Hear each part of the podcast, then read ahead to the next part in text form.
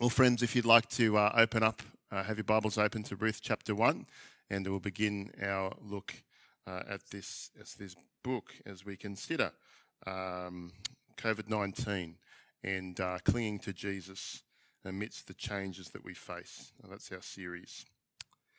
Uh, kids can be grumpy in the morning. You've tried reasoning with them, you've tried disciplining them, you've tried uh, showing them good books that talk about positive attitudes and their impact on a good start to the morning.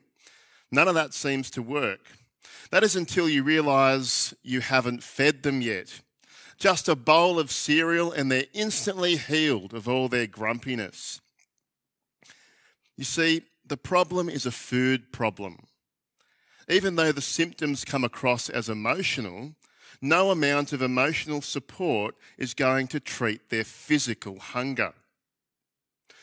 Now, you know, the same goes for emotional and spiritual issues. You see, for example, treating emotional issues with physical treatment, say like overeating, it doesn't solve anything. You see, friends, it shows us that different issues require different treatments. Well, friends, today we're going to see a famine, a lack of food in this passage. But it's not simply a physical famine that a bit of food is going to fix in the passage. No. In Ruth chapter 1, we're introduced to a family, uh, could we say, in the midst of three famines. In the talk today, in Ruth 1, we're going to see a physical famine, but also a spiritual famine, and then also, I'd say, an emotional or a, actually a relational famine a family in the midst of three famines, actually physical, spiritual, relational. So, first, uh, let's have a look at the text, at the physical famine. So, Ruth takes place in the time of Judges, uh, which is code for the fact that Israel had no king and everyone did as they saw fit, as it tells us in Judges 21, verse 25. You see, this is the immediate context of the book of Ruth. It's taking place in the time of the judges. Now, enter the patriarch of the story, Elimelech. Elimelech's name in Hebrew means, My God is king.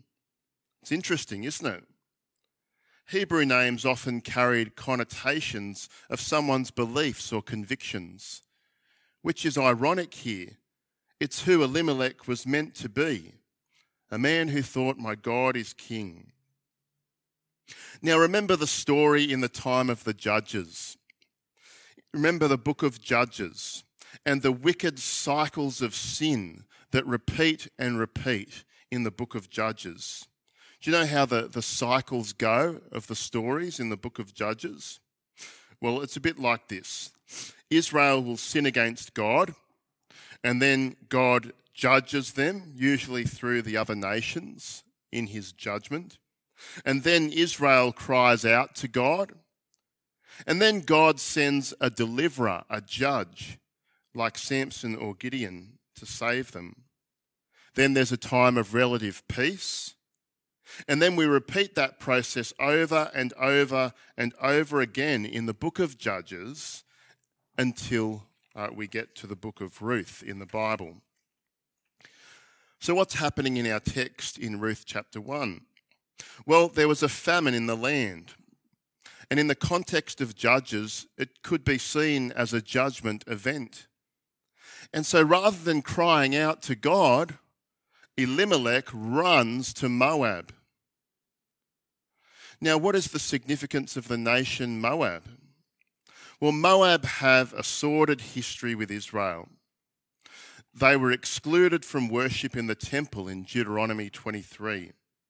The nation Moab was also the product of incest when Lot's daughters sought to maintain the family line through their father in Genesis 19. That's how Moab began. The Moabites also led the Israelites away from the Lord in Numbers 25 toward pagan gods. And also, also the Moabites had human sacrifices as part of their custom, a horrible practice, uh, which you can see in 2 Kings chapter 3. Now let's just think about it for a moment. If Elimelech had listened to his name, my God is king, he would have been reminded that God is king. You see, in general, Israel's refusal to acknowledge God's kingship was their biggest problem. God is the one who provides. God is the one who had brought them out of Egypt and fed them with bread in the wilderness. Perhaps if Elimelech had reflected on Bethlehem's Hebrew name, which means the house of bread, in fact, he would have remembered that God is the one who feeds his people. But he didn't. He didn't. He used human wisdom and moved away from God, taking his family away from the blessings of God to a foreign land. Well, so what? So, what does this mean for us? Well, friends, when under pressure, invariably we can either apply God's wisdom or human wisdom. When under pressure, we can apply God's wisdom or we can apply human wisdom. It's not always cut and dry, but instinctively, as the pressure builds, we should be leaning in to God rather than seeking solutions outside of Him. So, where? Where is it in your life that this truth applies? How can you lean into God more and trust in God's wisdom more in your life? As the pressure builds, we should be leaning into God rather than seeking solutions outside of Him. Well, friends, so often our problems are physical in nature. But this passage treats the spiritual famine as well. See, we've seen a physical famine, but there's also a spiritual famine in verses 1 and 2. How is this so? Well, friends, Elimelech leaving Bethlehem means leaving behind support structures, community, home, family, and the presence of God, all for the sake of some food. As I mentioned, Bethlehem uh, means the house of bread. And actually, the word Ephrathites, the clan, means fruitful. And yet, and yet in this story, they leave their spiritual and physical home in search of sustenance outside of God's land. You know, as Elimelech and his two sons arrive in Moab, as Israelites, they should have been set apart from the nations. However, the sons intermarry in verse 4. Likely they assimilated to Moabite culture. You see, at the time, there is a spiritual famine in Israel. Israel had no king, and everyone did as they saw fit. That's the last verse of Judges. Rather than turning to God, they turn to a human solution. This is exactly what Elimelech and his family did by going to Moab.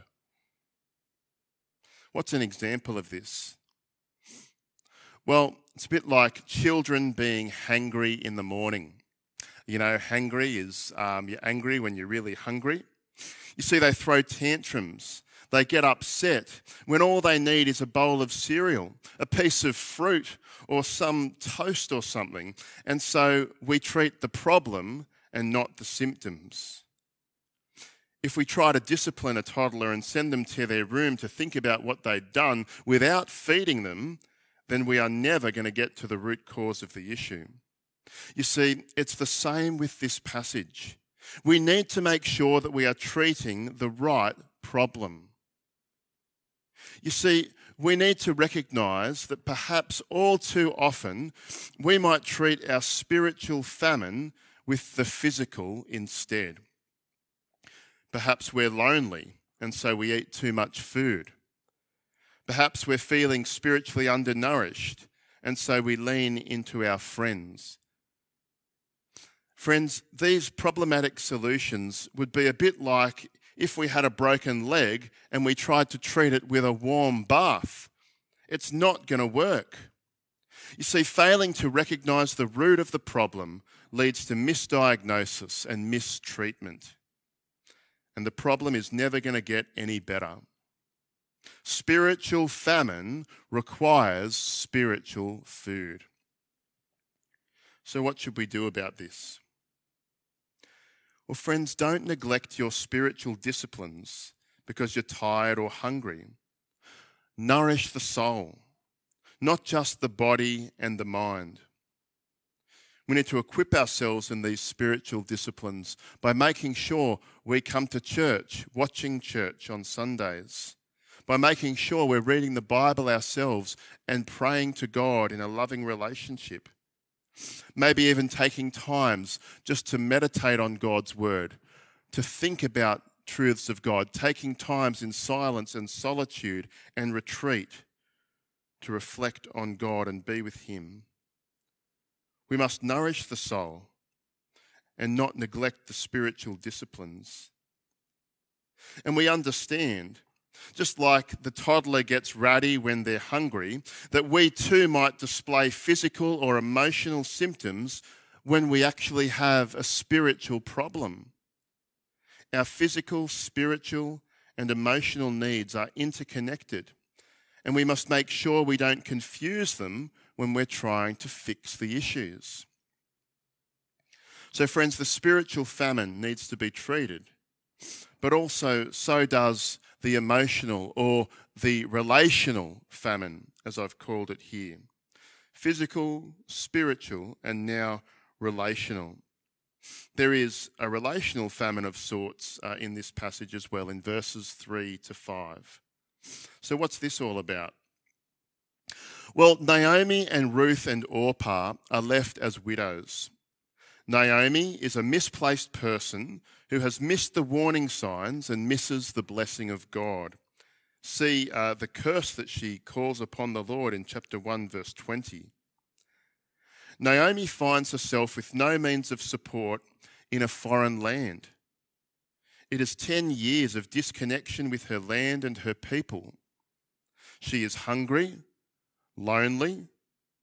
Naomi is mourning the loss of her family, and she's now all alone.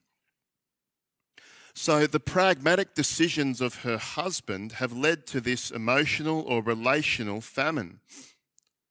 As we'll see over the coming weeks and next week, Naomi is bitter, empty, and afflicted. She is suffering tremendous hardship just think about what this would have been like for her. Imagine losing everything, something uh, some of us don't have to imagine very hard.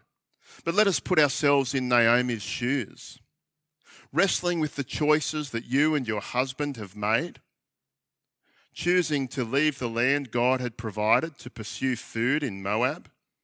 It's a completely defensible decision at a human level, after all, we need to feed our family. And what is more primal than defending the lives of our kids and our family? But just imagine reflecting on that decision after your husband and your children had died. Imagine not only losing everything, but having two dependents to care for, like Ruth and Orpah, but nothing to provide for them the loneliness would be immense. The regret would be immense. Imagine what would have been if you'd just stayed in Bethlehem. You see, friends, the emotional impact of our decisions should not be understated. You see, when we sin, not only do we create a spiritual problem between ourselves and God, but also a relational one. Also, this shows us that our sins can have emotional impacts on others, including the next generation. See, friends, the decisions that we make have an impact on those around us. Elimelech's decision changed the course of six lives, not just one.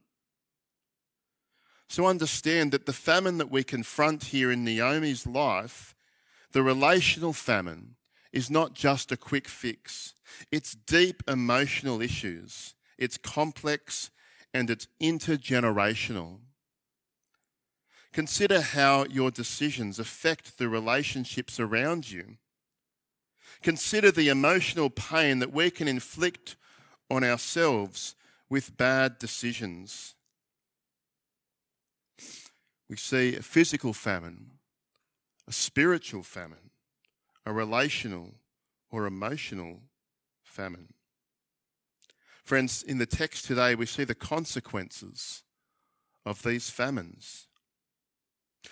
All too often, when confronted with similar things, be it physical, spiritual, relational, or emotional, we make the same mistakes. We treat the physical problems before the emotional and then the spiritual. But is there another way to do this? Friends, now we know. We know that our biggest problem in eternity is a spiritual problem the problem of sin. We will all be confronted with these problems in our life physical, emotional, but definitely spiritual. And when these problems come, will we treat them the right way? Will we cling to Jesus or will we flee to the Moabs of this life? I just wanted to share a story about a fellow I knew at Bible college called Josh. Uh, he had come to Bible college from having a, a good job in the past. Uh, he was married with a young family, uh, a popular, friendly guy in his second year at Bible college. But in his second year at Bible college, he was actually converted to become a true Christian. Can you believe it? You see, he really had a spiritual problem but he'd been treating all the wrong problems before that. He'd been fooling himself. He had a spiritual problem, and in his second year at college, it was solved as he truly came to know Jesus as Lord. Friends, do we have the self awareness to confront our true problems, our deeper needs, our spiritual issues, our spiritual problems? Maybe sometimes it takes a friend to point it out to us. Well, friends, our biggest problem in eternity is a spiritual problem. And it's been solved when Jesus died on the cross to reconcile us to God. So, when we face the various problems in the world and the various ways that they manifest themselves in our life and in our behavior, when these problems come, what lesson will we learn from Ruth chapter 1? Will we cling to Jesus or will we flee to the Moabs of this world? Let's cling to the Lord Jesus Christ. Let's pray.